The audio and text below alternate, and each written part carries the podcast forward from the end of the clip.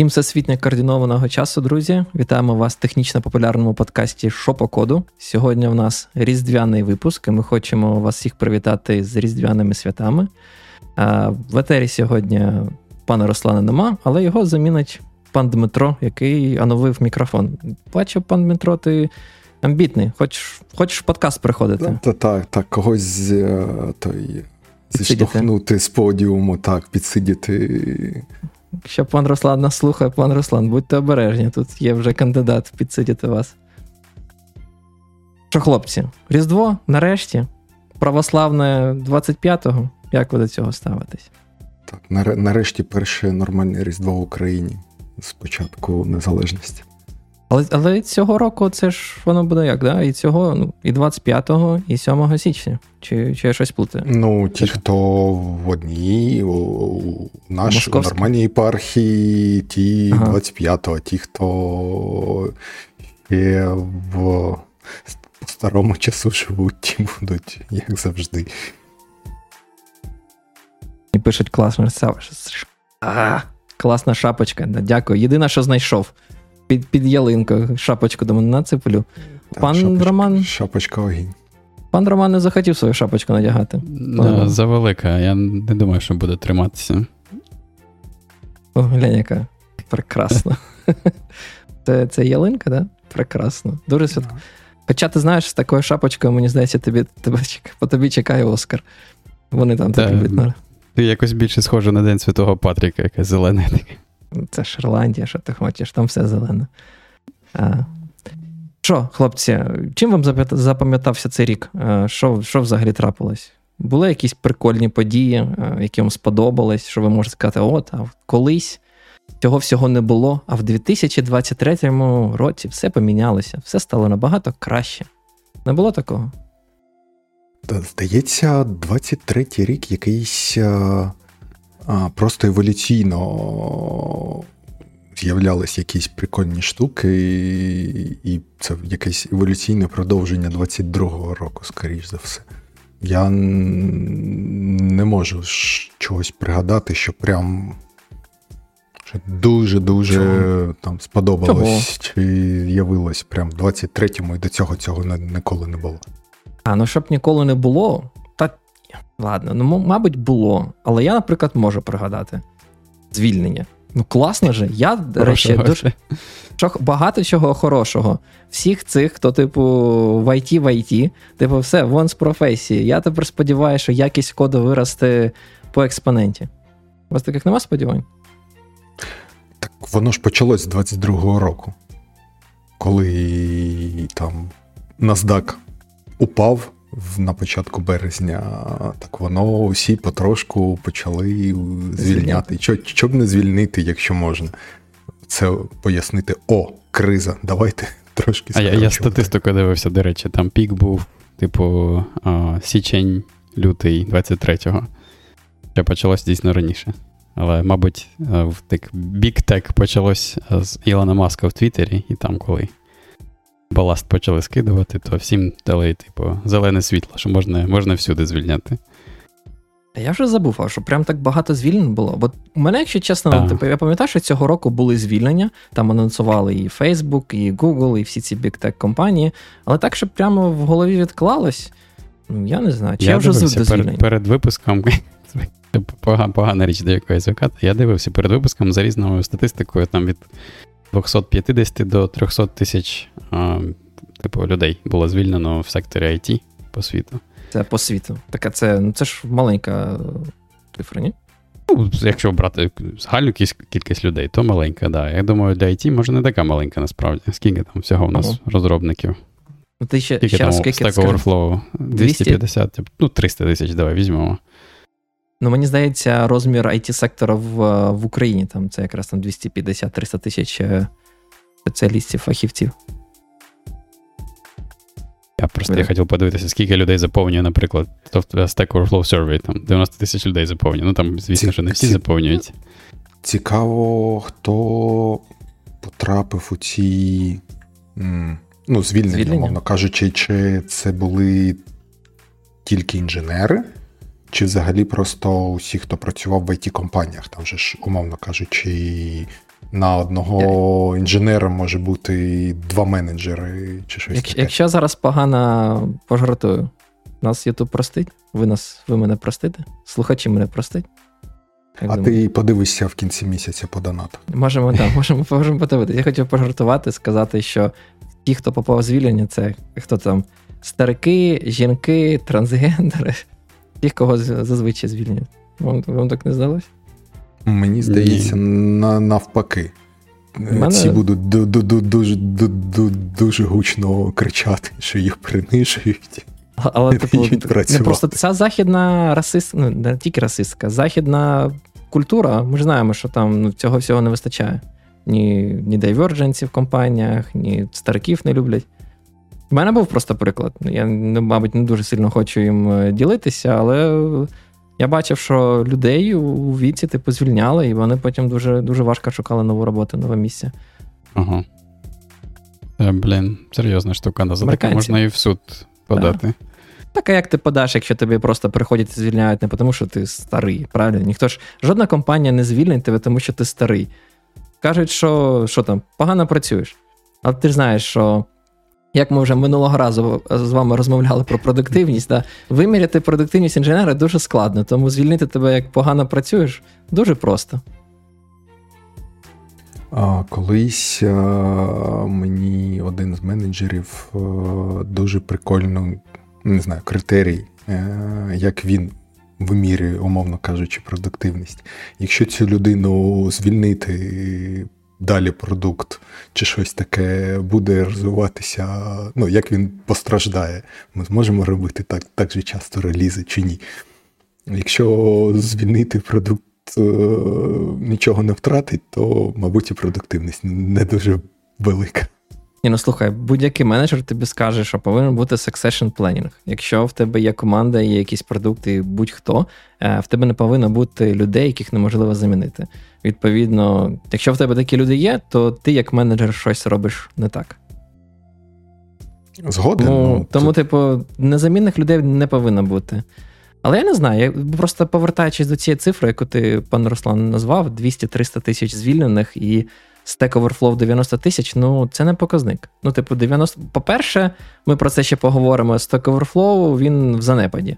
По-друге, ну, не так, щоб багато людей заповнюють ту форму. От ти заповнював? А, Я не пам'ятаю, до речі. Мабуть, Може, заповнював.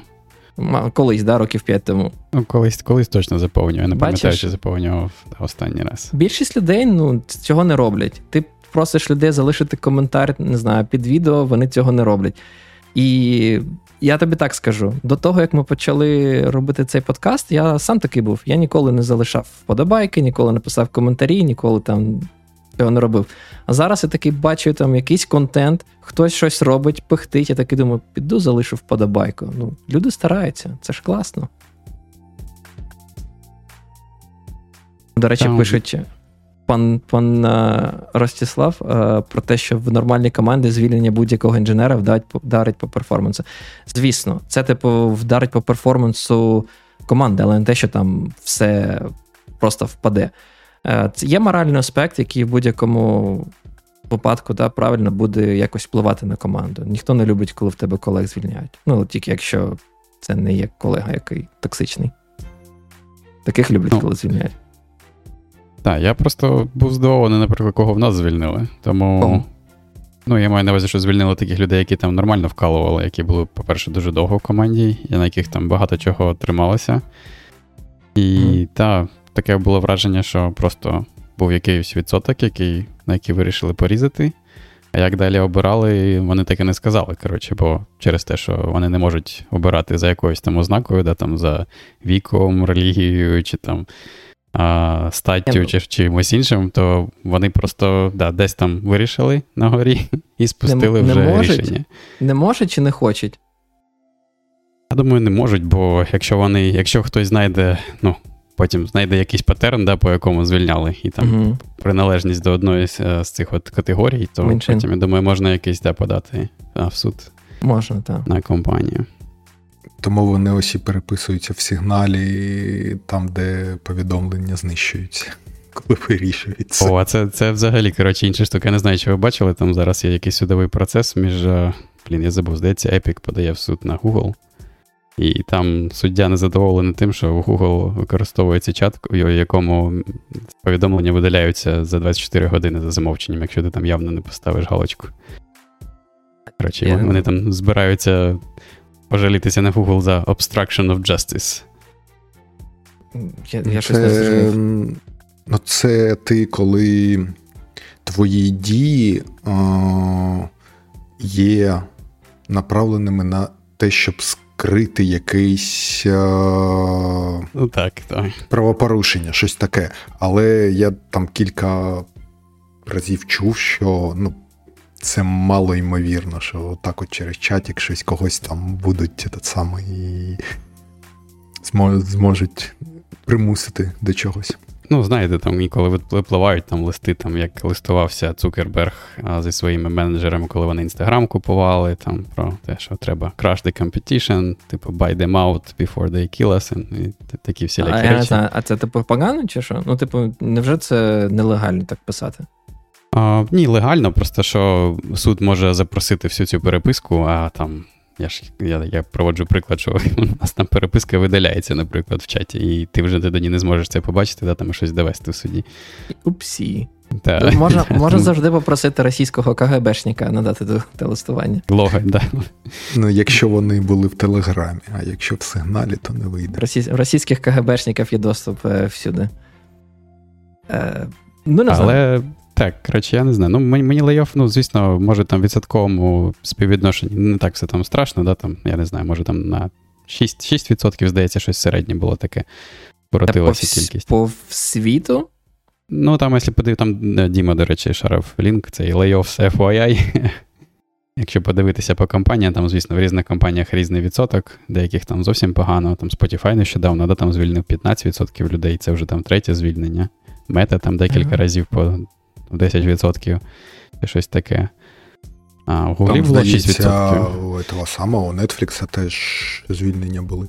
Чи плануються? Там всі, так. хто понабирав. Людей це, коротше, за, мені це за, пояснення. За, за COVID. Мені так буде... не подобається. Вони, коротше, це таке дуже зручне пояснення, як на мене. От Ми думали, що економіка буде рости, і, і так, от як у нас там доходи. Знаєш, Знаєте, цей жарт на XKCD, коли там, а, типу, чувак продає весільне плаття на сукню і каже: там, от вчора в тебе не було жодного чоловіка, сьогодні в тебе один чоловік. Щоб проекстраполювати, то там за 30 днів тебе буде 30 чоловіків.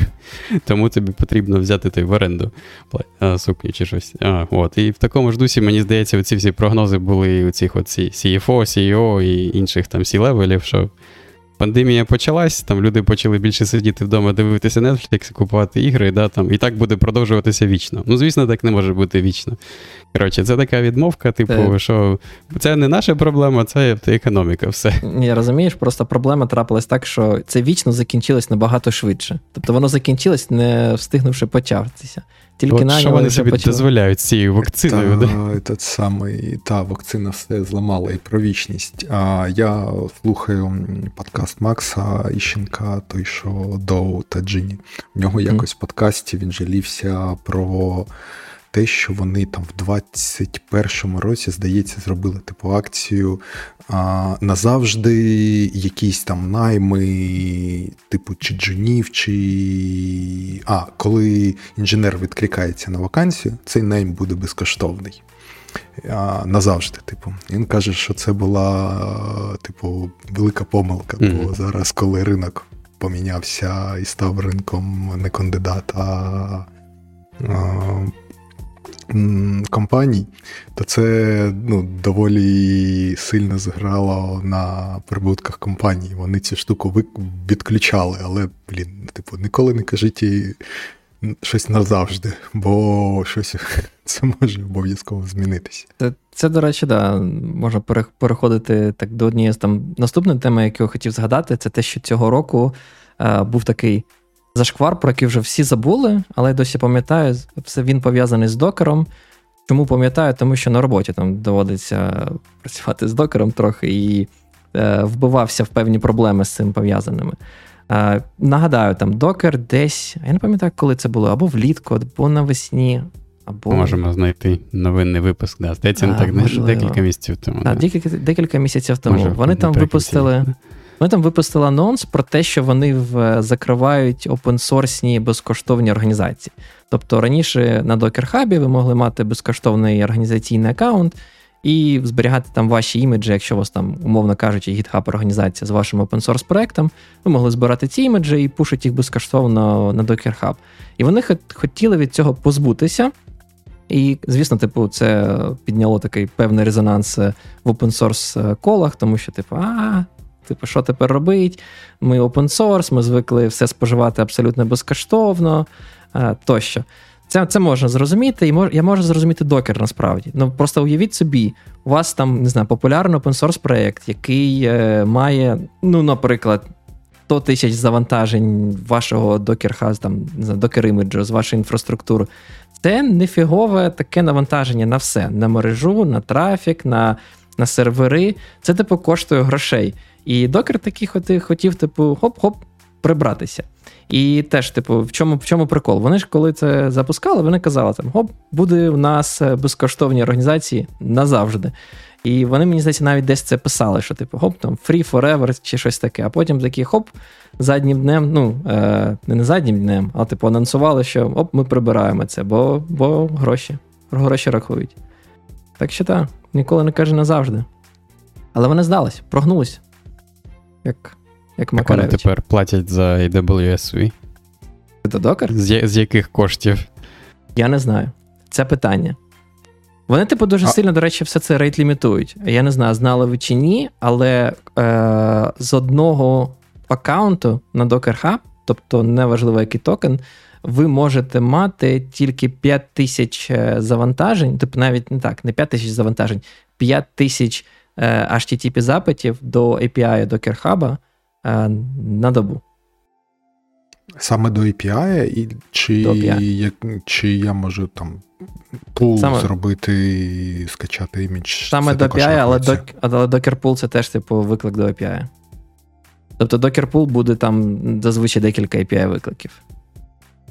Тобто, якщо ти робиш Docker Pool, то в тебе буде ще менше. І у нас це була проблема. Бо, типу, ми там просто переїжджали е, з. Е, не питайте чому.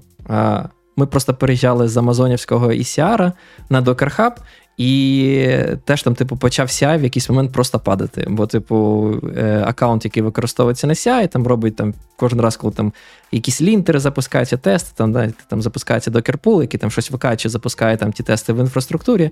І цей Pool постійно, типу, рахував, рахував ліміт, і потім хоп, все так. Я більше не працюю. CI тобі каже. Дуже, Дуже зручно. Я тільки хотів спитати, що чим люди користуються. Я думав, всі користуються якимось окремим реєстрі, який там або cloud провайдер, або піднімають свій. Так. Ну, я думаю, що це це так і працює. Типу. Ну, з, з докером там цікаво. Знаєте, який прикол? Вони насправді не нав'язують цей ліміт. Він, принаймні, судячи з усього, не активний. Тобто, ви можете вийти поза цього ліміту але вони можуть, типу, не завжди вас блокувати. А інколи можуть заблокувати. Це якось таке дуже дивне в них ставлення. Вони чи проактивно моніторять і вирішують. Але, типу, в нас було так, що вони спочатку зблокували, потім вони, мабуть, ми написали в саппорт, нас розблокували, але написали, що якось нехорошо виходить, що ми десь там 30 тисяч е, пулів на добу робимо. Для них це трошечки забагато. Але це дивно. Ну, блін, ми ж то не безкоштовні користувачі, правильно? Ми ж та не знаю, ентерпрайс, умовно кажучи, платимо їм гроші. Для мене це якось дивно. Бо той самий Amazon е, на своєму Elastic Container Registry, ECR, таких лімітів немає. Тобто там є якісь ліміти, але він там просто не знаю, десятками тисяч е, рахується. Ви ви його, мабуть, і не помітите. Він у кожного свій, до речі. Instance, чи він, типу, один multi-tenant? Кожен свій, ага. так наскільки розумію. Mm. Я не знаю. А які це. альтернативи, наприклад, зараз? Ну, от, умовно кажучи, докер е, зробив би таке, куди їхати? Я просто цим не користуюся. GitHub. Ну, там же ж, здається, 500 мегабайтів всього сторич та й все.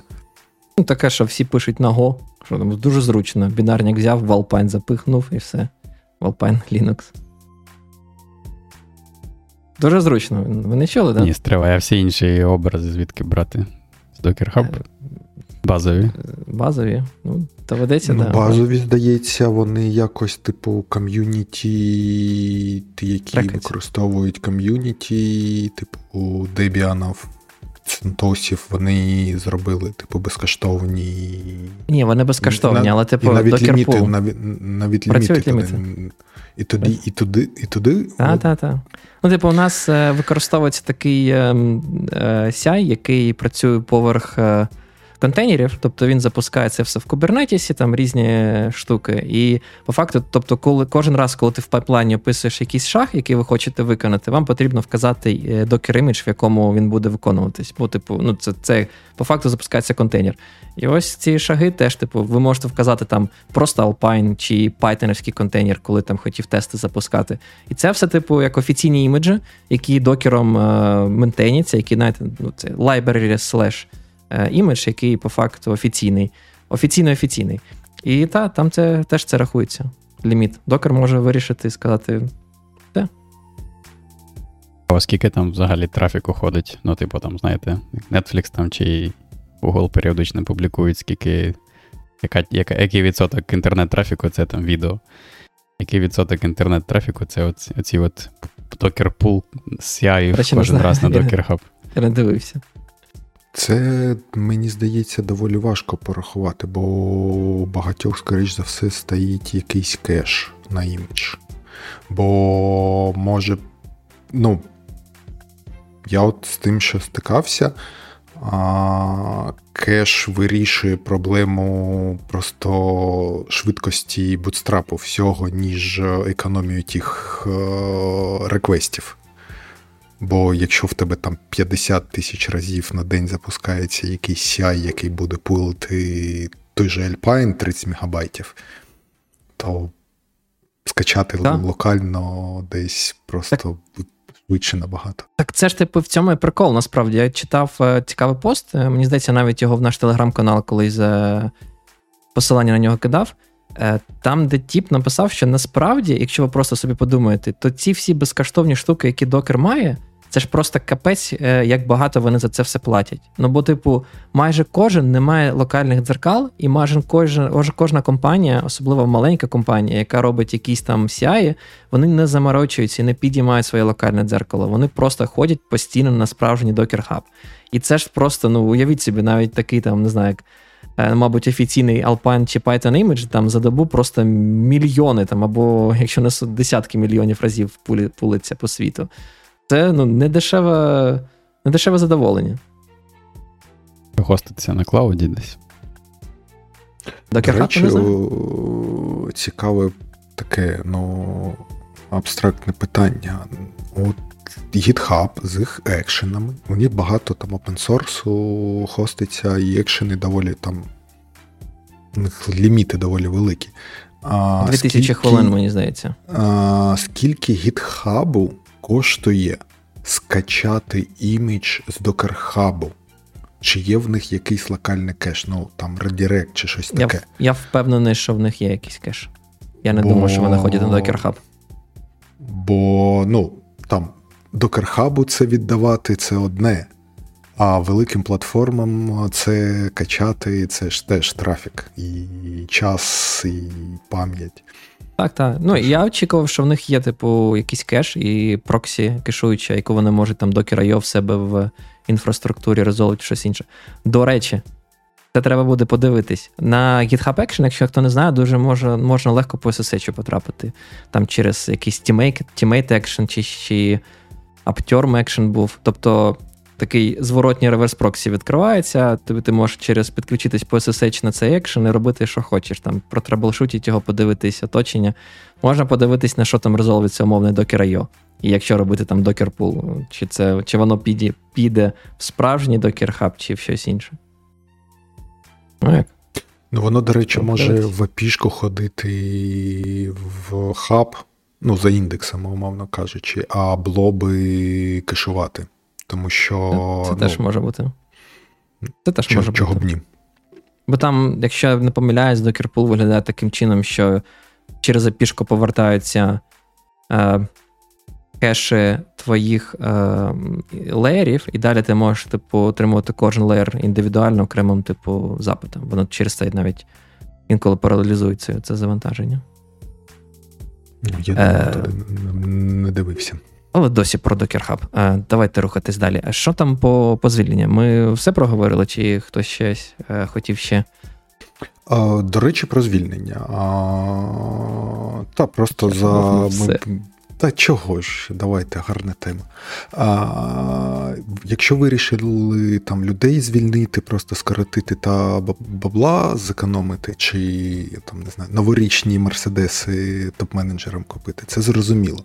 Гарна відмазка. У нас там набрали дофіга людей, а, та просто зараз позвільняли.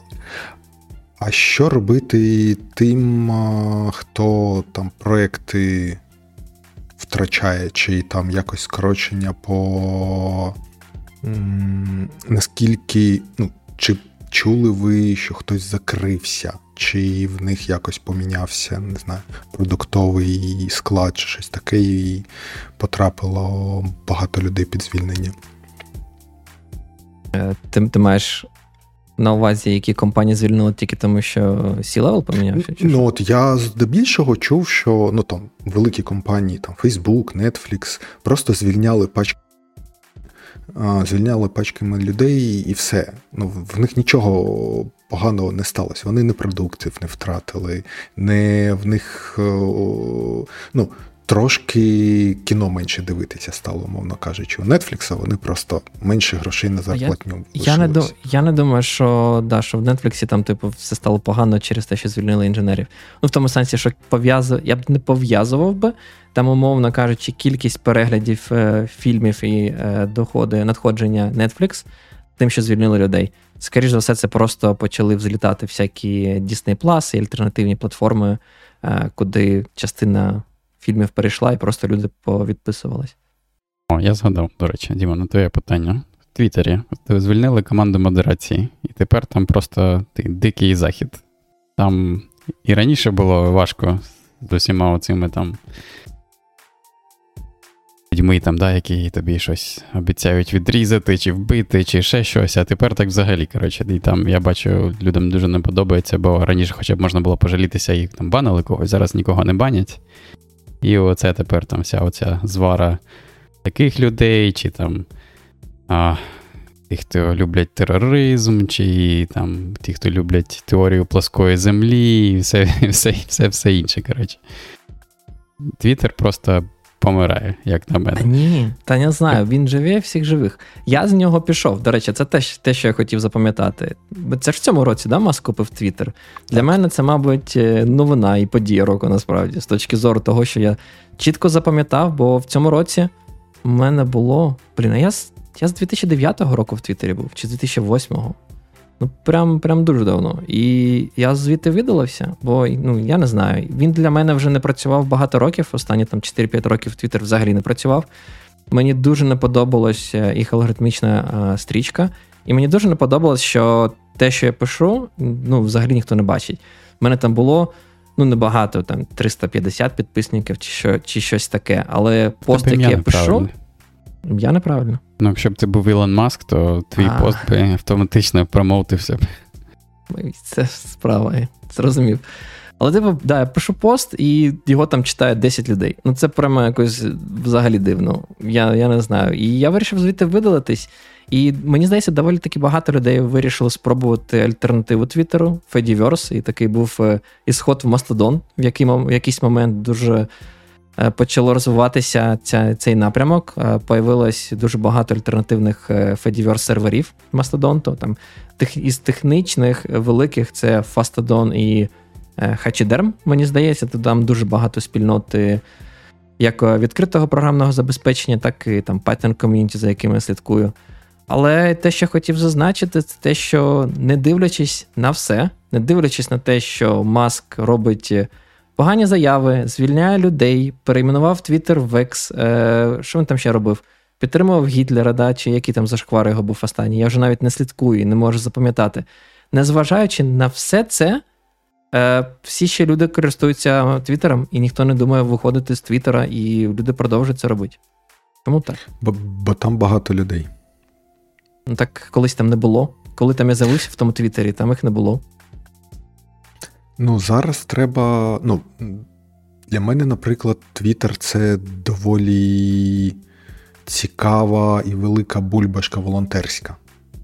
По-перше, тому що в тому ж Блюскаї це все на такому дуже початковому рівні. Блюскай це мертвечина. Там нікого немає, нікого не буде. Це може навіть не йти. Це серйозні заяви. Серйозно? Нехай нам, нехай нам в чаті хтось напише, хто користується Blue Sky. Або в коментарі під цим відео. Я думаю, я що кор... у нас там буде. Я користуюсь. Ну там тільки ти. Я хотів сказати, нехай хоча б один напише. Ти я знаю, ти підеш напишеш. Нехай хоча б два напише. Нехай хоч дві да, дві людини напише. Хто не користується, можу видати промокодики. Ну, інвайтики. Буде користуватися. Бо бачиш, нікому не потрібно, це не потріб. Але чому люди ну, не пішли від маска? І ти тут просто пан Роман зазначив, що Твіттер загніває, типу, загибається, а я цього не бачу. Ну, там треш. Ну, я я розумію, про що Діма каже, там дійсно велика просто база цих користувачів, і там дуже швидко з'являються новини, наприклад. Але там якість цих всіх речей, ну, блін, це просто дно. А, Я не знаю, ця от алгоритмічна стрічка мені стільки трешу видає. А, Можливо, якщо просто дивитися хоча б людей, яких ти фоловиш, тоді ще більш-менш. Але якщо все підряд дивитися, то, блін, це важко. Важко це сприймати. В цьому плані набагато частіше, от в Мастодоні, да, коли ти собі створив, там зафоловив людей, які тобі цікаві. Бульбашку. І... Ну да, створив свою, я, я згоден, окей, створив свою бульбашку, але принаймні ти приходиш і там є певні очікування в тебе, що ти там побачиш, і там ти це бачиш. В Твіттері ти можеш побачити що завгодно. Особливо тільки, зараз без модерації. Тільки, тільки тільки не те, що тобі цікаво. Ну так, Розумієш? це також. Блін, мене ще так бісить, коли ці твіти маска промотиться. Блін, я на нього не підписаний, але він кожен день в стрічці. Як, Якийсь знов там його срач. Я вирішив, що я не хочу підтримувати Твіттер і вирішив з нього піти. Насправді воно трохи, звісно, нав'язливо, бо контенту в Твіттері багато, і був цей, знаєте, ефект думскролінгу. Ви постійно там mm-hmm. щось там лістаєте, дивитесь, хоча воно вам не цікаво але ви просто це лістаєте, щоб подивитися. В цьому немає жодного сенсу, це просто вбиває ваш час. Е, І на Мастодоні в мене такого нема, бо в принципі немає цього алгоритмічної менше штуки. Контенту, йому... Менше контенту. Але мені його цікавіше читати, бо я там підписаний тих людей, які мені цікаві. І що мені сподобалось цими всіми подіями навколо маска і Твіттера, це те, що насправді е, дуже велика кількість технічних людей вони перейшли на Мастодон. Вони не пішли з Твіттера при цьому. Вони пишуть і в Twitter, і в Mastodon, але ви можете цілком їх читати в Мастодоні і не знаю, це прикольно, і комунікувати з ними. Це класно. Може, я колись спробую. Спроби. Там Python ком'юніті дуже багато. Бретт Кеннон, Хайнек, Лукаш Ланга, е, хто там ще був? Армін Ронакер. Коротше, всі, хто хто тебе можуть поцікавити з Python community, знаючи, що ти. Пан, Пан Руслан є. тепер навіть користується. Я навіть... бачу, дуже активний став. Дуже активний став, так. Да. Він, типу, але як він користується? До речі, пане Руслан, якщо ти нас слухаєш, догана тобі. Хто ж кидає посилання на твіти в Мастодон? Треба робити скріншоти. Так, так Черт. роблять тільки ті, хто не видалився з Твіттера і не знає, що пан Ілон Маск заборонив людям без Твіттер аккаунта читати твіти. І якщо просто відкриваю його на мобільному телефоні без свого аккаунта, воно мені каже: у нас 16 плюс, да? Тоді скаже, go fuck yourself. Ну, просто каже, типу, іди, не знаю, роби, логінься, створюй аккаунт. Це, до речі, якось дивно, бо я точно знаю, що якщо ці твіттери шарять в Телеграмі чи якихось інших там е, е, платформах, то цей прев'ю, наприклад, контент твіта може заекстрактити. Може, вони по юзер-агенту якось блокують. Я я не знаю. Але мене це прямо напрягає. Те, що я клацаю на твіт, е, відкривається там в мобільному браузері Twitter, і мені каже, ні, нічого не побачиш. І в десктопних браузерах також не відкривається. В десктопному браузері, здається, працює ем, цей от режим для статей. коли в тебе е, окремо вирізається контент. контент. Ага. Так. Тобто по здається, юзер-агенту, мабуть, вони це блокують. Але пан Ілон Маск говнюк. Я його не підтримую. Нехай всі знають це. Я його ніколи ну, не підтримував. Хоча, хоча зараз не підтримувати і, хей, і гейтити Ілона Маска це такий мейнстрім, що мені знову треба повертатися і казати, да? пора створювати Ні, ні, ну, цей аккаунт раніше якось ти міг його там е, підтримувати чи не підтримувати, а зараз, мені здається, він просто це англійською слово un- unhinged. В нього взагалі, здається, криша поїхала. Ви бачили, там де якась була конференція, де його запросили. Його чувак питає, що ти будеш робити? Ти от зараз там команду модерації розпустив, там від вас вих- уходять всі, хто рекламодавці. І він сказав те саме, що ти, пан Ігор, сказав тільки що хвилину тому на камеру. Він виглядав чи не куреним, чи не буханим. І він це повторив двічі. Чувак йому каже: ну як ти можеш послати, типу, рекламодавців, чим ти будеш ну, фінансувати Твіттер? А він каже: А тоді я всім скажу, що ці рекламодавці вбили Твіттер. Ну, екс, він не екс його називає. Типу, я не знаю, це ніби як або дитина, відповідь або дитини, або знаєте, як терорист, який типу заручників тримає. Твіттер його заручник тепер. А я тобі, а я тобі скажу, звідки планувався напад. Е, я думаю, що маска план перевести фінансування Твіттера від е, цих рекламодавців на олігарху. На кожен Твіттер знайдеться свій олігарх, який готовий типу, фінансувати це. Та да, там якесь посольство Російської Федерації чи щось там. окрема, окрема пішка для ботів. Або, або Міланка Трамп, я не знаю. Блін, до речі, ботів стало більше. От Маск про ботів розповідав. У мене, коротше, постійно хтось фоловить тепер. Або знаєте, там ретвітить рандомний твіт, просто якісь боти. Блін, Класно. раніше такого не Популя... було. Зато популярність ти набив... набиваєш собі підписоту. Підписати. Тві... З Твої ботів, твіти. да. Та. А яка Ой. різниця, боти вони чи не боти? Всі будуть люди, розумієш, люди, як, як це працює? Люди просто відкриють твій профіль, хтось, побачить, що в тебе вже там, не знаю, 10 тисяч підписників, і думають, ого, та це ж лідер думок, треба підписати, мабуть, фігню не каже. Та ще й в Гуглі працює. Все, треба У мене там, здається, не написано, що я працюю в Гуглі. треба написати. Обов'язково. Зразу плюс 5 тисяч підписників. Так, Під, так, підсумовуючи, єдина хороша річ від того, що Маск купив твіт і розвалив Твіттер, а це те, що Мастодон ну, роз- розвалює Твіттер активно. Це те, що Мастодон нарешті отримав людей трошки більше. І в принципі можна Так, жити в. Мастодоні і знайти свою може, бульбашку. Може буде більше, бо ви ж бачили, що цей ящер. Ящер його зовуть чи як? Фейсбук. Чи як його? Як його з нього стібаються, всі постійно називають. Я не знаю, я такого не чув. Це новина для мене. Ну, там якось Лізархед, чи як, як. Я забув, як Цукенберга називають. А, але ж він типу створив свій клон Твіттера, правильно? Для, для Ну, своїх. трец, да, і, а він, до речі, не працює в ЄС, здається, до сих пір. Серйозно? Не працює? Я не знаю, може вже запустився, раніше точно не працював.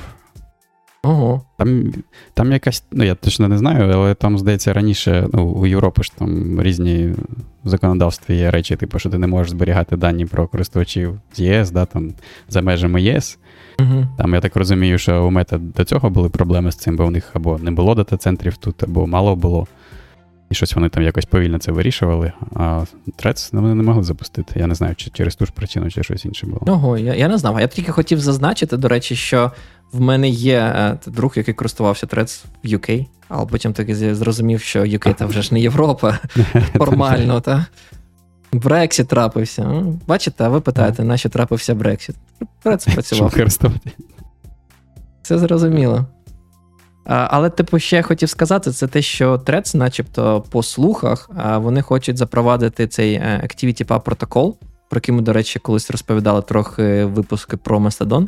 І якщо це трапиться, то в принципі буде непогано. Це буде означати, що всі ті люди, які мають Facebook аккаунти, готові використовувати їх в соціальну мережу від Facebook Threads, ви на них зможете підписатися, якщо захочете, з Mastodon, і навпаки. Тобто, наскільки я розумію, чуваки з Threads зможуть підписати вас е, на вас е, на Мастодоні.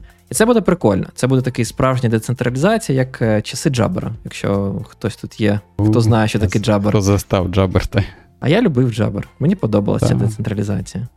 Це було класно. XMPP.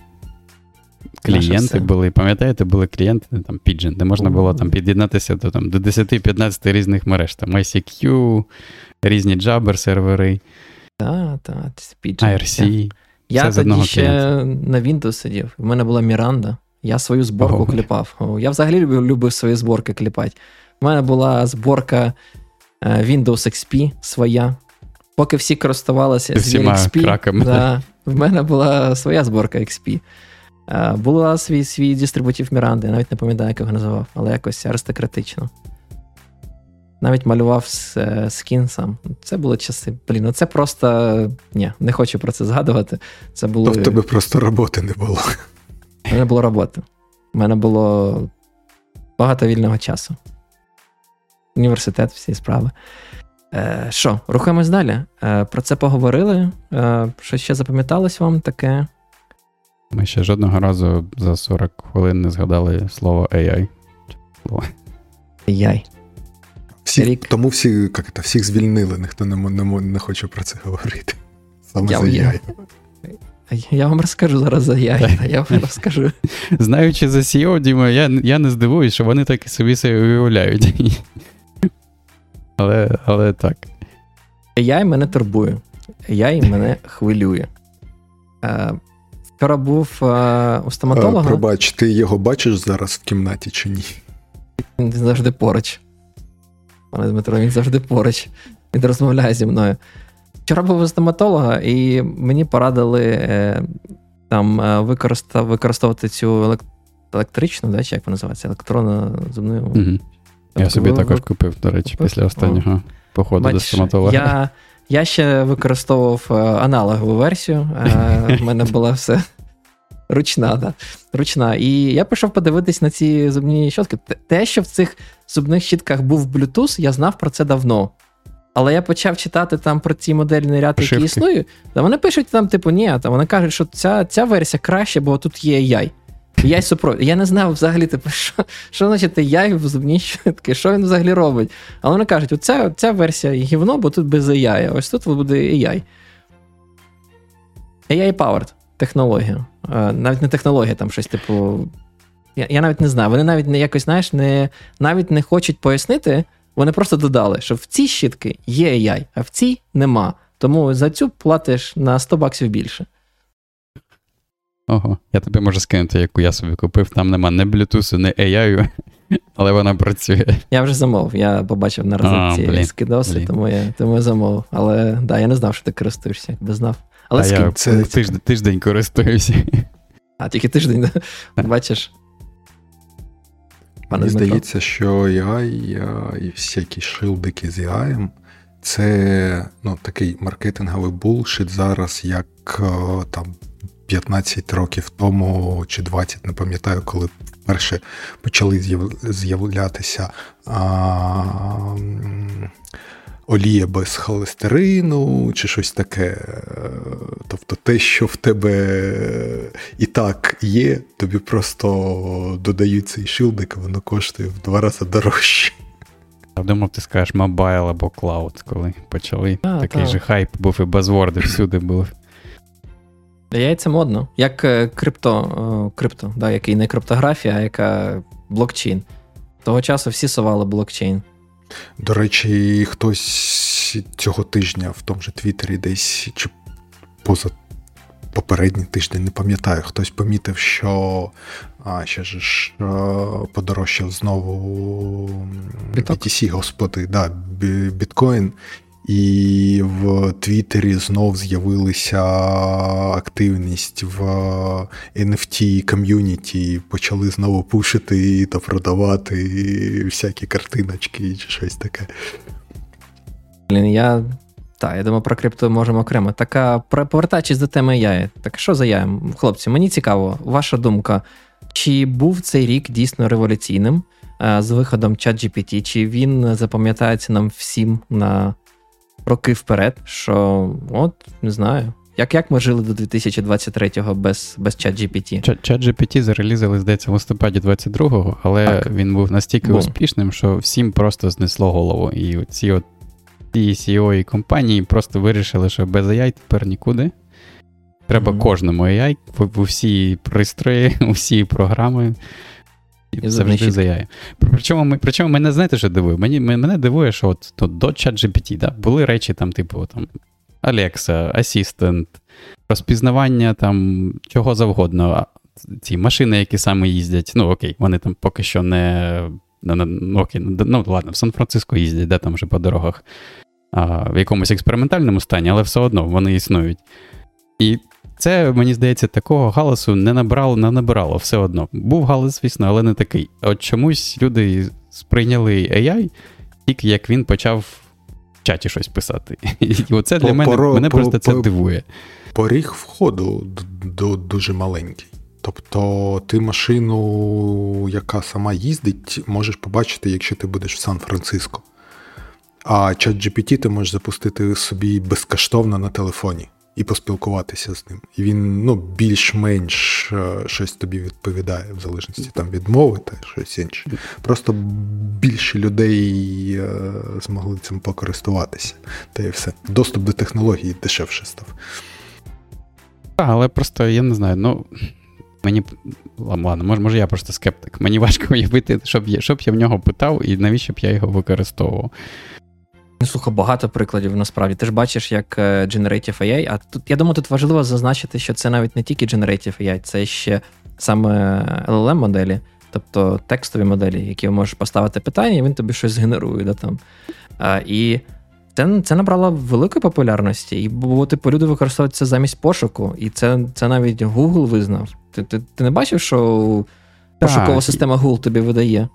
Мені, мене, знаєте, мені що не подобається, що коли воно все це генерує, воно це генерує через те, що воно натреновано на всіх оцих от статтях там з інтернету, да, воно виглядає як е, всі трешові е, новини, якщо ви там ходите, ну, я не знаю, не ходиш, е, зазвичай я там читаю новини з RSS, да, але там, якщо я заходжу в Chrome на телефоні, то він там пропонує якусь виборку Гугла.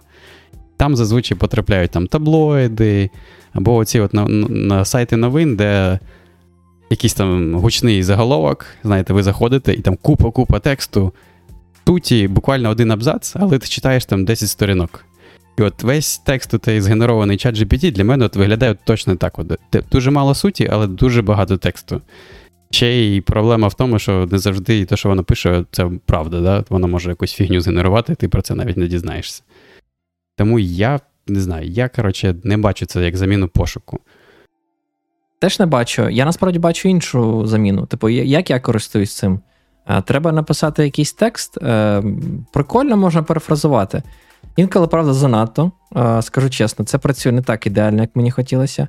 Бо я там щось нещодавно теж такий робив pull request трохи з документації, такий думав, так, напишу прості тезиси, такі, типу, так працюю, так працюю. Думаю, потім якось, знаєте, цей ефект е, школяра з університету, що треба додати води. Ну, щоб щоб серйозно, класно, красиво дивилось, так і думаєш, кажеш. Будь ласка, чат GPT. Перефразуй це так, щоб воно, не знаю, там, вкладалось класно в документацію, в технічну документацію. І він тобі такі слова вибирає, такі ти можеш, Боже, ну просто ніхто так не пише, там просто наче аристократ такий, знаєш, поправляє монокль і і, і п'є там е, філіжанку кави. Це, це, Це дивно. Але воно працює так чи інакше. Дуже прикольно. Можна питати, перефразовувати речі, бо це може тобі, навіть якщо ти пишеш якийсь текст, і навіть якщо ти не будеш повністю використовувати те, що тобі нагенерував ChatGPT, тобі можуть сподобатися якісь певні вирази. Це особливо важливо для мене, як для людини, яка не native speaker. Це це прикольно. а єдине напри... мені пробачером. А, Мені, наприклад, е, з боку текстів доволі гарно ну, подобається більше грамарлі. Просто з-за того, що я з ним інтегрований, умовно кажучи, мені не треба ходити в ChatGPT окремо. Він ну, трошки так менше може перефразувати чи щось таке, але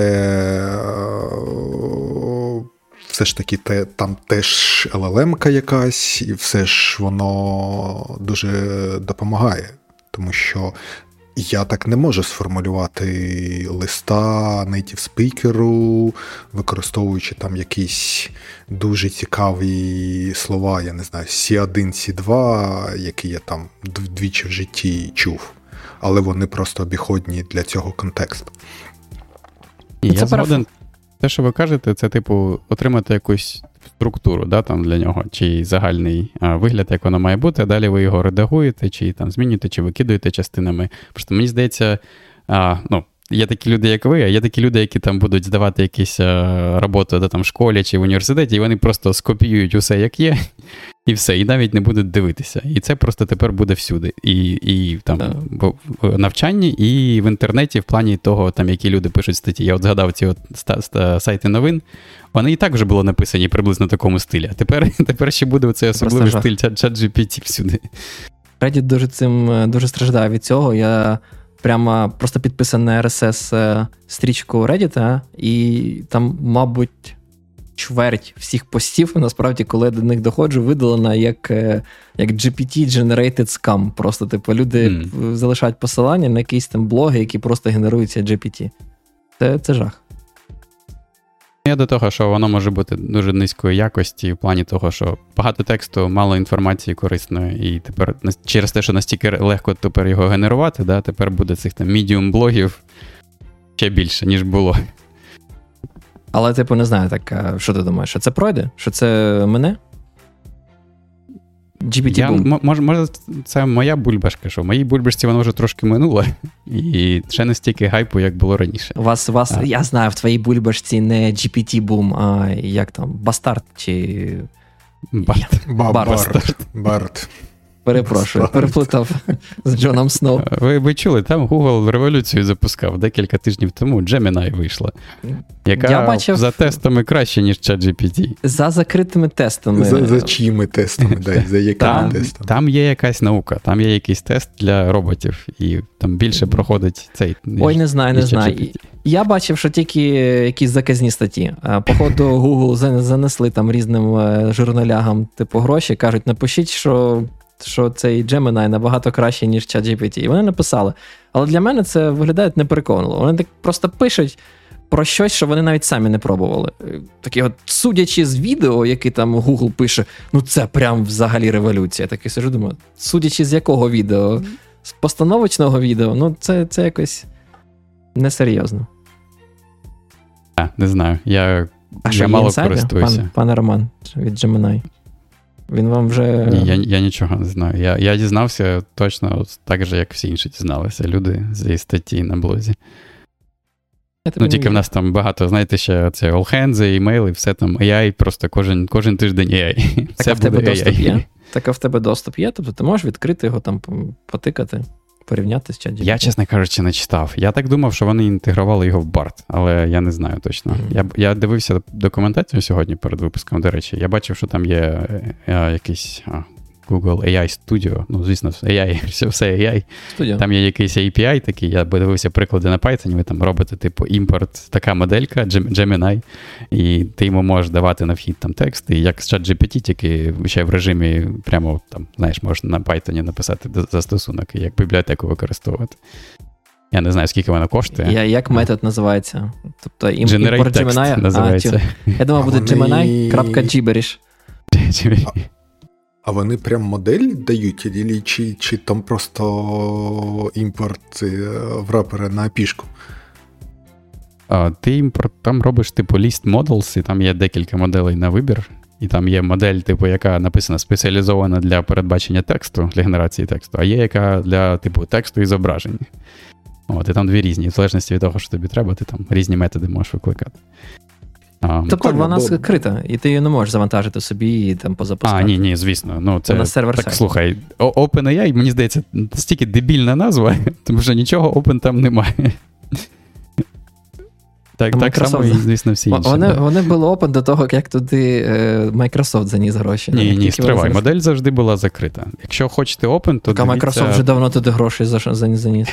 Останні років 5 я чую, як Microsoft їх спонсорує. До речі, я просто дивився відео з цього приводу від uh, Анджея Карпати. Якщо такого знаєте, він там займався. Коротше, ну це були знаменит. відомий спеціаліст в області Generative AI. Uh-huh. От Він, коротше, там в Теслі займався цими машинами, які самі їздять автопілотами. І в нього є а, відосик, де він розповідає про те, як працюють ці великі моделі, а, large, мов, великі мовні моделі. От, І там він розповідав про OpenAI, наприклад, ну, точніше, sorry, про LLM на прикладі цієї моделі від uh, Meta. Це, наскільки я розумію, єдина, ну, не, не єдина, а найбільш популярна відкрита модель. так. А, Бо проблема в чому? Проблема в тому, що ви можете подивитися на архітектуру, там якісь почитати пейпери, да, там, де описується архітектура, але вам дуже буде складно її натренувати, бо потрібно дуже багато ресурсів. Це там коштує там, мільйони доларів, щоб натренувати таку модель. І, звісно, у вас нема стільки грошей. А от Facebook, вони, типу, і архі... Вони написали статтю з, з архітектурою. Вони відкрили код моделі, і вони дали натреновану вже модель, тобто ви можете просто її завантажити і використовувати. І вам не потрібно. І не те, що так, вона коротше, вона тренується в два етапи. Перший етап тренується на всіх там даних, які ви даєте з інтернету, а другий етап це, типу, як вже. Блін, я забув, як його називав, типу, як заточення на конкретний use case, типу, зробити там от чат-бота. А, от. І другий етап, в принципі, там вже менше тренування, ви вже можете його там допилити самі. Але перший етап він дуже коштовний. От, І, типу, плюс uh-huh. в тому, що вони зарелізили оцю от модель, натреновану на першому етапі, яку ви далі можете якось а, докрутити. Давай, і це тюнінг от... зробити. О, так, да, мабуть, може, файн-тюнінг він називався, я забув, як він його назвав. Мене колега розказував, е, що він думає, що насправді GPT, тобто ця GPT-модель, яка саме Чат GPT OpenAI це не зовсім та GPT-модель, яка відкрита. Він принаймні стверджував, що він впевнений, що вони там щось приховують. Ну, тобто, що та GPT-версія, яка в них е, на чат GPT, вона, типу, має якісь певні трансформатори, е, які, чи як вони називають, трансформери, які, типу, вони не оприлюднили. Так вони нічого не оприлюднили, так розумію. Ну, вони тільки доступ дали. У них ні, до, до е, до чат GPT так, але саме GPT це ж відкрита наче специфікація. Типу, у них, як як ти кажеш, ти ти можеш, типу, вони розказують, от архітектурно GPT. А, ні, ну архітектурне так, але ти типу, натренувати не можеш, бо в тебе так, нема стільки ресурсів. Звісно, але типу, навіть якщо було б, типу, він, типу, колега каже, а. що він він гадає, що вони там все одно проховали щось. Тобто, ти навіть якщо а, ти. Будеш мати цю ресурсі, не знаю, там півклауду себе орендуєш, щоб натренувати, в тебе все одно типу, буде як це не така модель. Навіть навіть типу в цьому, бо бо вони, типу, як мабуть, щось приховують. Бо вони, типу, класно все, працюють. Скоріш за все, приховуються оці веса, що на що. Ну, це ж це результат тренування, типу, як це, звісно, але, типу, його поінт був в тому, що вони не тільки ваги приховують. Ваги, типу, ну, по факту враховуються, коли в тебе якийсь датасет е, тренувачний, який ти і в ідеалі ти міг би собі зробити таку штуку, щоб на одному тому самому датасеті в тебе типу, завжди була б не та сама модель враховувалась. Там, Якщо якщо в тебе немає рандомізації, якщо там, не знаю, сіди пофіксував е, для псевдорандом, псевдослучайного генератора.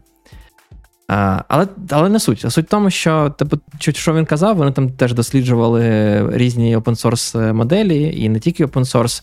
І він типу стверджує, що лама, хоч і єдине по факту відкрите рішення, а вони, вона поки що не досягає рівня ChatGPT. Тобто ChatGPT поки що безумовний е, лідер цієї галузі.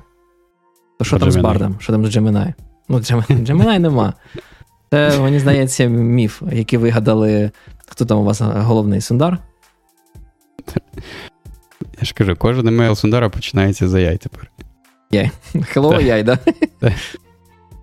Е, Казав, що все буде тіп-топ. Я, я, до речі, сьогодні зайшов в Bard спробувати перший раз. Ого, як? Попросив його напиш, сказав йому, напиши мені tail на Rust і. І написав: напиши мені tail на Rust і, використовуючи mmap.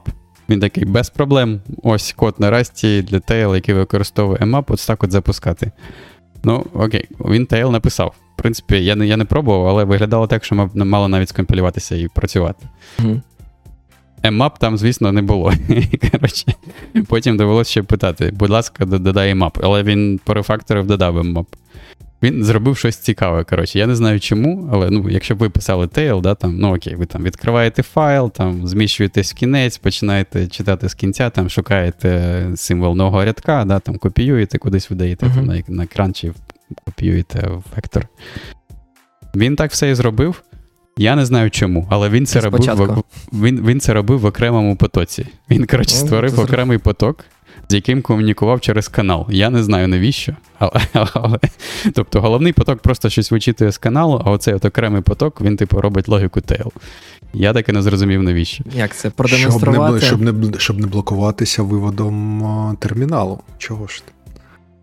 Як він блокується, не тому що він чекає з каналу. О, ну, слухай, Коли в термінал пишеш, ні, ні, я розумію, термінал але... щось може. Він просто тобі показав, а, як, так, як пройти як пройти співбесіду в Google. Типу, написав так, щоб зразу такий, блін, цей, цей шарить, цей поток вміє. По каналу вміє так. комунікувати. Треба брати, треба треба брати. Так, а, так, закінчуй. Хотів сказати. Я хотів сказати, у нас використовується коротше, AI тепер для рев'ю коду, коли там ти залишаєш коментар на рев'ю в нашій там системі код рев'ю. Одразу mm-hmm. є така галочка, типу, залишити ML suggestion. Ага. І він там генерує якусь зміну і показує тобі, що він там не генерував. Як Причому деякі речі такі, я просто там, ну, виділяєш там щось, якусь зміну, і починаєш писати конст, і він такий раз всюди розставив конст. Воно дуже класно працює, коли ти хочеш там просто попросити когось щось перейменувати, наприклад. Оце він прямо йде, змінює, все все класно знаходить. Або додати конст, або там замінити тип на ото, всі плюс-плюс. Такі а речі. Мені здається, що що для цього повинен був якийсь там, не знаю, для перейменування lsp сервер працювати, чи чи ще щось. Ні, ні, ні. Я я маю на увазі, що ти знаєш таки, ти хочеш комусь залишити коментар, що тут використовуй конкретний тип, постав ото. І ти там написав такий коментар, а воно тобі згенерувало оцей от div, який треба примінити. Mm. Тобто, замість того, щоб знаєш, людина йшла, потім читала твій коментар і щось там по ньому виправляла свій код, вона може просто нажати кнопочку, от приміни оце, от, що що ML не генерував. І вразливість ще додає. Ну, ну, якщо вона не читає, що, що відбувається. Та Мені здалося, що треба. Але ну, прості речі, воно, звісно, розуміє. Оце перейменування, там, mm-hmm. тип поміняти, ото, все класно. Але щось більш складне. Я дивився, що воно генерує, але думаю, блін, ні, якась фігня. А, Хоча, звісно, воно класно, що воно розуміє там, ну, розуміє. Пане слово, розуміє. Я я комусь там залишав коментар, типу, що викинути Mutex, але воно мене зрозуміло, що не треба там робити коротше, лок чи unlock. А Насправді я мав на увазі, що взагалі там Mutex не потрібен, а треба переписати там з використання в каналі замість Mutex. Uh-huh. Але таке складне, воно вже не зрозуміло. Кай взагалі тобі подобаються такі штуки, асистенти? Бо я, до речі, бачив, багато вже платформ почали з'являтися стартапи, да? стартапи. Е, про те, що там, типу, ми інтегруємося в GitHub, і ми там будемо вам, коли ви pull request відкриваєте, там AI буде вам коментарі типу, залишати. Тобі така системна платформа подобається? Прикольно? Чи... Воно зручно, бо раніше, я коли залишав коментар, у нас можна не просто коментар залишити, а ти можеш прямо от запропонувати якусь зміну в коді. Так на GitHub Changes так працює теж. Не знаю, а я не знаю, я ж я ж просто мало користуюсь GitHub. Тому... Ти там просто можеш залишити сніпіт такий, як е, як знаєш, як Markdown. Тільки коли ти в Markdown пишеш е, синтаксис, ти замість синтаксису там. Python чи C пишеш suggestion. І воно після цього тобі генерує такий suggestion блоб, який ти хочеш е, запропонував замість того, що написано, і в тебе там з'являється навіть кнопка, типу commit to pull request чи щось таке. Там ага, Ну, коротше, в нас щось типу такого, але як воно виглядає, ти прямо можеш відкрити наш редактор ID, в ID змінити, як ти хочеш, і воно просто потім вставляє div як частину рев'ю, і та людина, яка рев'ю отримує, може нажати кнопку там примінити div. От, і тепер цей div може генеруватися AI а, от, на основі твого коментаря і до чого ти коментар залишаєш. Хто які інструменти використовує? Чи використовує? Без AI. З AI. Ще жодних інструментів. В принципі, я не використовую. Я. Чому? Um, як відповісти? Ну, я сказав, бо я не, не дуже розумію, навіщо воно мені. Ну, ну, я можу перефразувати якийсь там сніпет тексту, або там попросити його перефразувати емейл, коли в мене підгорає на роботі, коли доводиться там, не знаю, написати якесь повідомлення клієнту або ще комусь. Я пишу там, ви там тупі виблюдки, робите фігню, вам же ж писали вже 10 разів, не робіть так. І такий кажеш, зроби все polite так, наче я пишу клієнту, який платить гроші. Він такий, о, там. Вельми поважаємо, да, вельми поважаємо клієнти. Ми вам дуже радимо не використовувати цю штуку і не робити так, тому що ти думаєш, о, як класно і файно. Тебе підграє, ти написав дуже по злому, а воно тебе написало як треба. Це це приємно. А на тому боці попросили я і е, перекласти це на те, як воно було написано. І таке буває. Да. Сподіваюсь, вони цього не роблять. Але, типу, да, ну, більше інструментів я не використовую. Я великий скептик, і я для генерації коду, насправді. Я, ну, типу... Що, ти тейл не пишеш на роботі кожен день?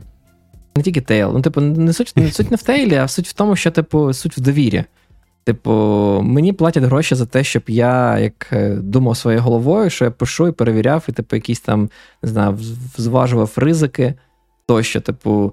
І цей код я хочу читати. Те, що нагенерував AI, мені треба просто продумати. Дуже часто це така нечитаема штука, що ну, важко.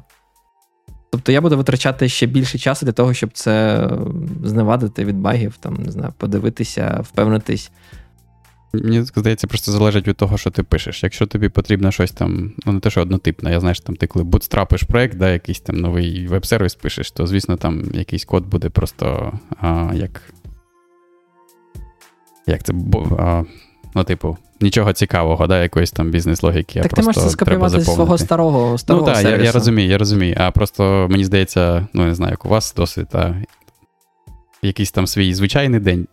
Ой, ну, ти не не те, що ти обмежений тим, скільки ти коду можеш встигнути написати.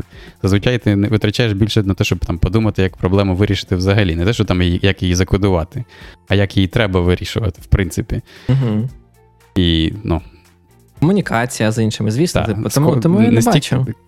Код не типу не є не є там ботлнеком. Час написати цей код не є ботлнеком. Ну, саме так. Типу, я там не дуже знаю. Я ну, я це не використовую. Я, типу, до речі, ми колись робили да, з вами випуск про всі ці LLM, чи навіть не так, про асистенти, типу Copilot, про щось таке робили. Я там навіть щось експериментував з деякими альтернативами. Там є щось від е, AWS, є якісь там інші платформи, не Copilot. І я тебе пробував для для написання тестів. І ну, вона якусь фігню мені нагенерувала, якщо чесно. Типу, написала так, такі безмозлі тести, що що просто взагалі сайт суті нема. А коли я додав йому контекст, типу, попросив згенерувати, а контекстом був мій мій вже існуючий проект, вона прямо офігенно нагенерувала, бо воно просто покопіювало ті тести, які в мене вже в проєкті існували, і таки запропонувала, хочеш, я напишу тобі так. І взяла так, тільки тільки поперейменовувала назви тестів, назви там змінних в тому тесті, але по факту це всі ті самі сценарії, і саме те все. І ну не знаю, я я тому дуже скептично ставлюсь, бо це я не я не можу це використовувати ефективно на роботі. Ну, я копайло там користуюсь. І як тобі? Тільки багів відловив? Ну, це доволі швидко можна якийсь от код, який в тебе там порефакторити треба. Він доволі mm-hmm. швидко допомагає тобі вже по створеному коду переносити та оптимізувати якісь штуки. Це mm-hmm. доволі прикольний. Suggestion коду, який е, твій контекст розуміє. Якщо мене... тобі треба щось там круте написати, воно навряд чи допоможе. А от е, замість ну, там, переробити, якщо в тебе не влазить, наприклад, логіка в comprehension, треба переписати це на for з додатковими там якимись штуками, то прям огінь. Ну, я таким не займаюся. Якщо працюю, все. Типу, навіщо навіщо це переписувати? Це правильно. Одразу пишу через фор. Ну, класно, що ти знайшов це е, корисним, але. Е, нам там пан пан Олег, до речі, залишив коментар про те, що йому було б зручно задавати питання та ставити задачі по використанню не дуже знайомих фреймворків, наприклад, Pandas. Мабуть. Е, ладно, тобто, я, я не знаю, в мене просто, мабуть, такого не було із кейсу. У мене просто було таке, що я е, запитав його написати з маловідомим мені фреймворком, у якого немає нормальної документації, але мені але, але мені ChatGPT нагенерував таке, що там взагалі просто атриб'ют-терор на атриб'ют-терор. Взагалі нічого такого немає. А з тими фреймворками, такі як Pandas, NumPy, Flask, не знаю, вони всі класно документовані, там, SQL-алками. Типу, я краще почитаю, як мені треба то робити. Ну, бо, типу, насправді я я вважаю, що я просто люблю писати нормальний, ефективний код, а не просто щоб працювало.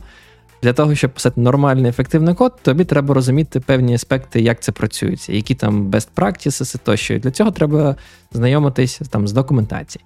Там, Наприклад, е, нещодавно теж там е, писав з використанням SQL хімії синхронного програмування, там драйвер був AsyncPG, і там треба було мені цікаво, як взагалі е, там у мене в тестах були певні проблеми, е, що взагалі треба робити з цим енджином і пулом, який який існує, який ви створюєте там по best practices в SQL хімії глобально. Чи треба диспозить той той пул, чи не треба диспозить.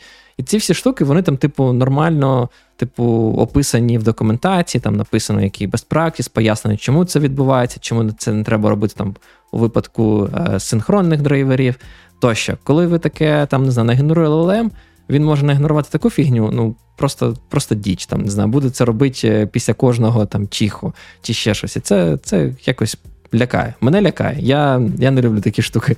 Ну, ти так кажеш, наче е, те, що тобі генерує там умовна LLM, це не знаю, те, що тільки це ти можеш використовувати. Ти ж можеш подивитися. Воно може тобі дати інший паттерн, який би ти просто по звичці зробив би неоптимально, мабуть. Та в смислі, який паттерн? Там всі LLM код, який я бачив, це така ж фігня, яку взагалі читати неможливо. Ти його не знаю, просто єдиний спосіб використання LLM, який я бачив, ти цю фігню, що воно нагенерувало, береш, просто вставляєш і прямо коментарем пишеш: оця фігня згенерована чат GPT. Краще до неї не торкайтеся і взагалі, типу, не не підтримуйте, бо зрозуміти, що тут зроблено. Або я не знаю, або типу, ти генеруєш якийсь там форлуп їм. Але для мене немає сенсу генерувати чат GPT форлуп, я можу його сам написати, це не складно. LSP закомплітить. Тобто це залежить від того коду, який ти генеруєш. Типу, простий код мені не складно написати. Як зазначив пан пан Роман, це доволі таки ну, мало часу. А складний код, типу, я не довіряю, я скептик. Називайте мене crazy. Подивимось в 24-му році. Подивимось 24 році. Чи замінить тебе ChatGPT, чи ні? Е, я б хотів би, да, наостанок, може, щось щось інше поговорити. Одну штуку я хочу затринути, яку пан Михайло написав про для нього події року. Так те, що запам'яталося, це було поява FPGA курс для Pocket і Mister. Ви взагалі розумієте, про що це він? Ні, я не знаю, що таке Pocket. З, з цих всіх слів я знаю, що таке FPGA. Так, я також. Пане Роман, розкажіть, що таке FPGA? FPGA це пліс, да, там програмована логіка, де ви можете купити а, таку штуку, яку можна програмувати, а, типу, і там створити, наприклад, якусь реалізацію процесора чи чогось іншого на мові там, PHDL чи щось а, Verilog, Verilog. Verilog чи VHDL, да. І можете, не знаю, там, з, створити свій RISC процесор, RISC 5 процесор і заімплементувати на FPGA і запустити. Замість того, щоб. Ну, звісно, не можете його а, створити як це, літографічно. На на, на 3D-принтері не роздрукуєш процесор, на жаль. От, А от таким чином на FPGA можна. Да. Я не знаю, чи програмувати це правильний термін. Мабуть, це неправильний термін. Да? Можна створювати, може і програмувати. Ну, вона називається програмова матрична логіка, чи якось ну, так називалася. Тоді можна запрограмувати залізо, да? можна запрограмувати і процесор або щось інше придумати. Це причому так. так на рівні сигналів. Тобто це не те, що там у вас е, якийсь код, який там працює з логікою. Це ж типу все про програмування на рівні сигналів. Що Тут є піни, тут прийшов якийсь такий сигнал, тут тут інший сигнал, і ви там на вихід е, щось третє подаєте. Це прям штука. Але я просто дивлюсь на цей е, Pocket Course містер, загуглив. Містер, чи як він? Містер. Це про консолі, це про ретро-консолі для mm. запуску ретро-ігр. І я тоді не дуже mm. сильно розумію, яка тут різниця, ну, не різниця, а приколи в PGA. Це, типу, щоб е, ця консоль могла по-справжньому е, імплементувати, тобто не софтварно реалізовувати там ваш NES, да, там, або Dendy, який називають, або там старий PlayStation чи Sony Mega Drive, чи який називався. А щоб, типу, це на рівні хардвара ви могли це імплементувати і е, реалізовувати різні штуки. Це, це прям прикольно. Пане Михайло, якщо ви ще в чаті, напишіть, як це працює, бо в мене, до речі, нема розуміння. Але просто я не дуже сильно розумію, навіщо мені хардварна штука, якщо якщо, якщо я хочу в це пограти, я можу просто на Raspberry API софтварну штуку запустити і далі підключити джойстик і нормально грати в NES ігри. Я так Ні, грав. Ну, теж просто як спортивно написати це. Тобі ж цікаво, там, як Pet Project, да, там, реалізувати консоль Nintendo чи щось там інше. Ну, як Pet Project, так. Ти якщо це... просто software developer. Якщо б ти був hardware developer, тобі б було інше цікаво. Пан пан Михайло пише, що щоб дуже точно малювати, бо малювати софтваром це не дуже точно. Це цікаво. Це цікаво. А, Але прикольно, що такі штуки, якщо чесно, з'являються. Мені, в принципі, здається, це прикольно е, для сучасних підлітків і там, не знаю, школярів. Гратися з такими штуками. Це. В мої часи такого не було. Ні Raspberry Pi, ні Arduino, ні ні ось таких от FPGA-контролерів, коли я там в школі верстав. Мені здається, це це прикольні штуки. Будеш відчувати себе... в університеті бачив. Тільки в університеті, да, FPGA бачив. І то. Мені здається, да, там ті приклади, які в нас були, це був такий оверкіл використовувати FPGA для того, щоб запрограмувати там щось дуже настільки просте. Так, так. Але мені здається, це там через багато років о, буде, типу, буде якась софтина, яка працює на Pentium 2 чи щось таке в MS-DOS, емуляторів. Ой, в мене пропав е, Дмитро. О, пропав. щось в мене та-та, щось щось в мене з мютом. Тепер А, буде там через багато років потреба зимулювати процесор. Тобто там вже будемо жити на квантових процесорах, а вони не будуть вміти в емуляцію там X86. І треба буде емуляцію робити от на таких от штуках. В? Запусти... Щоб да, хардварна емуляція, так запрограмував собі процесор Pentium 2, запустив там, не знаю, Windows XP, Windows 98 і відкрив якусь Excel з бюджетом якоїсь країни для якогось, я не знаю, журналістського розслідування. Можливо, можливо. А, Прикольно. Я не знаю, у вас є якась е, класна тема на останок, бо я б, мабуть, е, затронув би невеличку тему, яка мені здається теж важлива в пері. Я думав, що і про Linux сьогодні поговоримо, але я б хотів би затронути саме Passkey. Бо мені здається, це дуже важливий аспект. Ми про нього колись дуже давно розмовляли. Але я думаю, що цей рік, 2023 рік, став дійсно роком Паскіз. Вони є всюди зараз. Я не знаю, чи ви використовуєте їх, чи не використовуєте, але Passkis існують на GitHub, Passkis існують на Google, Passkis існують, не знаю, багато де. Я вже дуже багато де їх пододавав.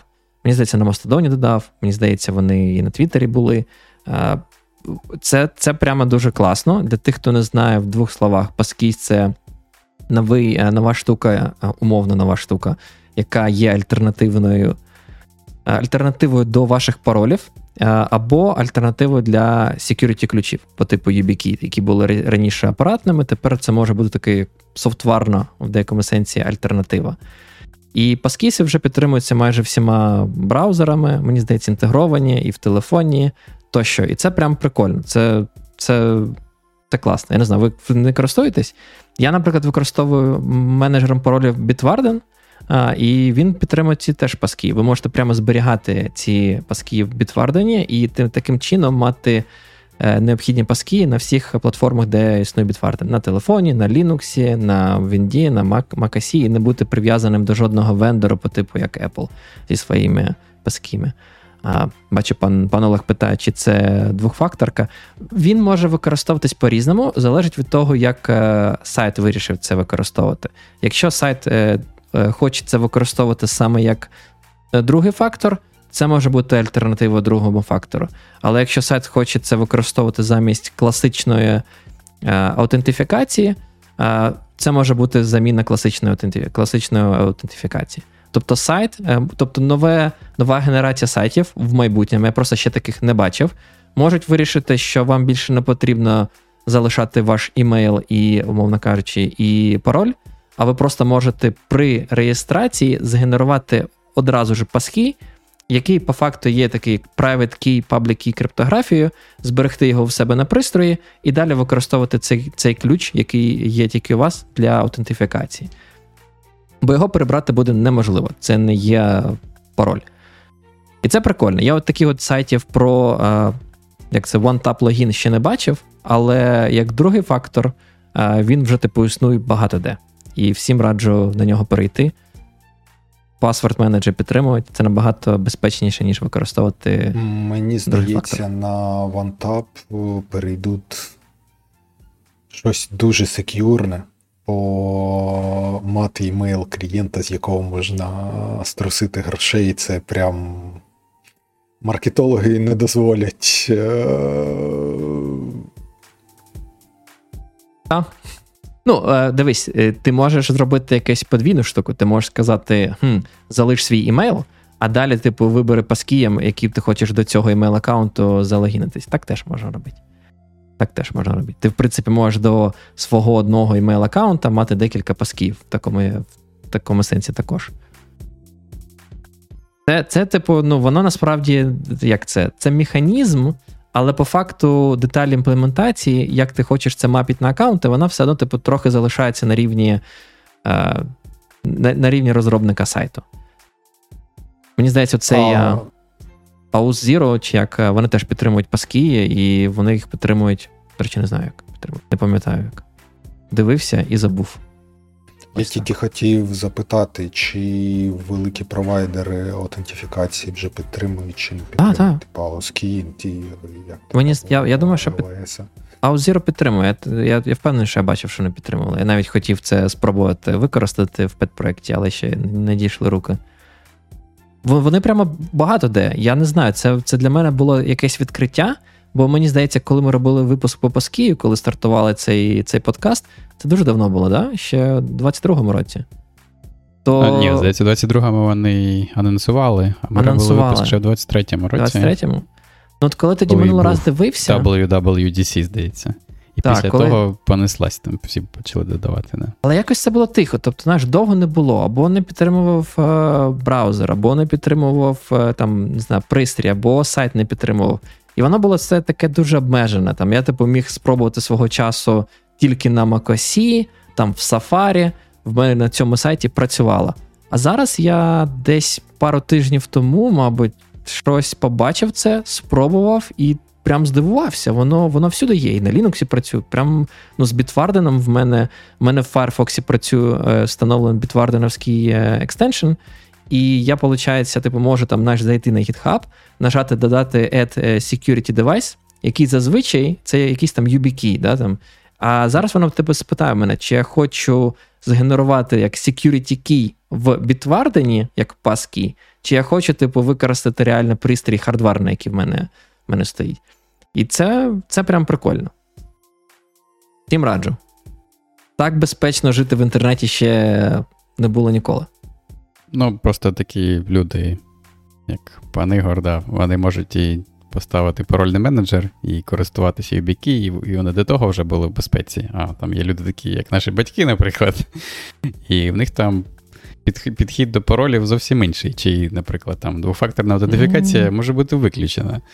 І якщо позбавити їх оцієї проблеми, е, згенерувати і запам'ятовувати паролі, і налаштовувати двофакторну аутентифікацію, замінити їх такими от ключами, так, це які класно. будуть зберігатися секюрно на телефоні, яких вже і так в них є, то це набагато простіше і і вам вам, вам, вам також життя. З, з одного боку, так. З іншого боку, якщо телефон втрачається, а таке буває доволі часто, просто це, до речі, дуже цікава проблема. Я дивився декілька відосів про те, як е, в Штатах е, крадуть айфони, і наскільки легко потім все стирити, в плані того, що достатньо лише оцього паскоду. Якщо ти там сидиш десь в барі, там да, вводиш паскод, і хтось там через твоє плече його побачив, запам'ятав і стирив телефон, то можна тебе вилогінити з твого iCloud аккаунту і заблокувати тобі доступ дуже швидко. І дуже ну, якось тупо, що для цього потрібен лише паскод. Я, коротше, так до кінця не розумію, чому чому вони не питають твій iCloud пароль, наприклад, щоб заблокувати доступ.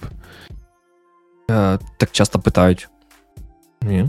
Ну, я я можу скинути відос, який я дивився, у мене айфона нема, але це, типу, big deal, наскільки я зрозумів, що просто маючи твій паскод, можна заблок... вилогінити тебе з усіх девайсів інших і увести твій iCloud і користуватися потім це, з того телефона. Це прямо, якщо чесно, дуже дивно. В мене такого чомусь не було. В мене теж я не я не так, щоб сильно користуюсь да, там екосистемою Apple. У мене тільки iPhone по факту. Але коли я користувався, мені здавалось, там така штука була, що ти, е, коли хочеш залогінитись в iCloud, воно тебе тобі пошле, ну, відійшле якийсь там пароль, такий одноразовий е, popup менюшка на один із інших пристроїв, яких ти, які в тебе є. Тобто, на інші обов'язково. А якщо в те, а якщо в тебе тільки телефон? А Тоді, я думаю, воно тобі буде питати справжній пароль до iCloud. Тобто, в мене, типу, коли я там, наприклад, на в браузері просто хочу на лаптопі залогінитись в iCloud, саме в браузері, воно мене, мені відійшле такий one-time е, one-time пароль попапом на мій iPhone, який потрібно буде ввести. Якщо я буду ну, це робити на айфоні, воно на iPhone мені це не відійшле. Воно спробує там на MacBook відіслати, наприклад. Якщо MacBook не буде, скаже, введи мені пароль. Але але знову ж таки, я не експерт цього. Може, там є якісь налаштування безпеки інші, можливо, щось помінялося. Ми ж знаємо, що Apple довіряти не можна. Там колись, я пам'ятаю, і сюди пароль можна було порожнім залишити. І, типу, точніше, як у вас може бути пароль на рут користувача, але можна було, коли коли тебе Apple питає, да, там Макось питає, веди пароль, сказати просто окей, порожнє поле, і він каже, окей, все, пароль підходить, все класно. Ну, Безпека, така, така, такий аспект. Ми майже півтори години, а я думав, не наговоримо. Пустой лепіт, полтавня, хлопці, е, як нам написали. Тому будемо не 40 закінчувати. Хвилин, не 40 хвилин тільки лейоф. Будемо Це головна подія 23-го року взагалі. Ні, Поскіз. Поскіз це отут, близько серця. А, У вас ще якісь є щось, може, що ви хочете сказати наостанок, щось поділитися? Я жартівливо хотів сказати, що ну. 23-й рік став роком Wayland на десктопах. І Wayland тепер за замовченням Firefox виставлений, не потрібно тепер передавати якусь там опцію, яку треба ще нагуглити, як запустити його під Wayland. І за замовченням буде в наступному рейлі навіть. Це прямо епохально, який, правда, буде за два роки, здається, але. Не питайте чому, але я вчора спробував поставити проприєтарний драйвер NVIDIA, і в мене гном oh. з проприєтарним драйвером NVIDIA під Велендом запустився нормально. І все працювало. Ну, все. Тому, якщо це вже настало, то ну, це точно. Наступний рік точно буде Linux, е, як це, роком Linux десктопів. Це факт. До, речі, з жартівливого, я е, блін, де я це бачив? Чи в Мастодоні, чи чи на Reddit, теж буквально на днях. Там хтось писав про те, що якщо б не Linux Gaming, то взагалі б, типу, не зрозуміло, навіщо типу, Linux десктоп, де Linux десктопи не існували би, бо вони нікому б не були б потрібні. А? Яка була цікава думка? Тобі так не здається? Я заплутався. Тобто, якби не Linux Gaming, якби не умовний Wine і можливість запускати стімовські ігри на Linux, okay то Linux з десктопами ніхто ніхто б взагалі б не користував, не використовував би. Щоб ну, він би помер би. Це якось перебільшення, як на мене. А на що він тоді потрібен? Мені взагалі здається, що нащо хтось е, використовує Linux Gaming. Ну, типу, Linux Desktop не для того існує. Не для того, щоб ну, Steam Gaming це зараз Steam Deck, всі на Steam Deck використовують. Steam Deck, так. Але так розумію, там те саме. У мене я немає. Щось дум... я, я щось думав, думав купляти, але так і не дійшли руки. Я, мене... чесно кажучи, не дуже розумію цього всі ці хендхелди. Мабуть, я просто такі ігри не граю. Ну, я розлад, вони там багато ігор підтримують, але я не бачу, де цей от інтерфейс а, з цими контролами був би зручний для мене. Але так, да, я бачу, що вони дуже популярні. Але може, може треба придбати, зараз подивився. Прям, Я я не знаю, в це грати не буду, просто суто підтримати. Якщо не помиляюсь, десь бачив колись новину, що вони використовують Арч. Так. Але може помиляюсь. Раніше Debian був, а зараз Arch здається. Арч, бачиш, ну? Да, Треба, да. треба брати. Круто. Треба брати. Скільки? 500 євро, здається, коштує. Базова версія. Ну, пан, е, пан Олег пише, Там зараз ба-ба-бам. коли майже все перейшло в браузер та електрон, яка різниця, в якому браузері запускати браузер? Буває. Ну, це також правда. Е, На базовій системі по-різному тормозити буде. хто? На базовій системі буде браузер основний Ага. по-іншому. Ну, і таке буває. Е, я пропоную закінчувати. І дуже дякую всім, хто був сьогодні з нами в онлайні. Знаємо, що наближаються свята. Хочемо вас всіх привітати зі святами також. Особливо привітати зі, е, з Різдвом е, і з усіма іншими святами наших захисниць і захисників, хто боронить нашу державу сьогодні. Не забувайте підтримувати Збройні Сили України всіми донатами, всіми копійчинами. Купіть менше ковбаси на Різдво. Переведьте краще гроші на ППО і інші Там запакуй небо вже на 99% зібраний. Трошки сьогодні, залишилось. Сьогодні ти кидував, да. Там вже трошки зовсім. На нас ну, чекають. Трошки, 3, 3 мільйони, здається, трошки. На, на, на нас чекають. Е, до речі, треба, треба да, добити збір за покой неба і переходити на спонсорство FPV-дронів, робити, робити смерть русні. Е, до речі, да, цього мені тільки сьогодні прийшли гроші від Ютуба за спонсорство. Дуже дякую, хто підтримує цей проект. І ще раз нагадую, всі гроші, які ми збираємо на, через спонсорство, через нашу платформу е, на Ютубі, на BuyMeCoffee. Ви зараз побачите QR-код зліва. Е, Десь де зліва чи справа. Десь, десь побачите на Ютубі. Ми подвоїмо і переводимо на один із перевірених фондів. Наразі це запакуй небо, е, бо хочемо його нарешті запакувати і не хвилюватися за відключення електроенергії в Україні. Е, Дякую, що були з нами. Дякую, що підтримуєте нас. Не знаю, коли побачимось, чи на Новий рік, чи вже в наступному році. Але колись побачимось. Залишайтесь з нами і веселих вам свят. Бувайте! Зі святами. До зустрічі.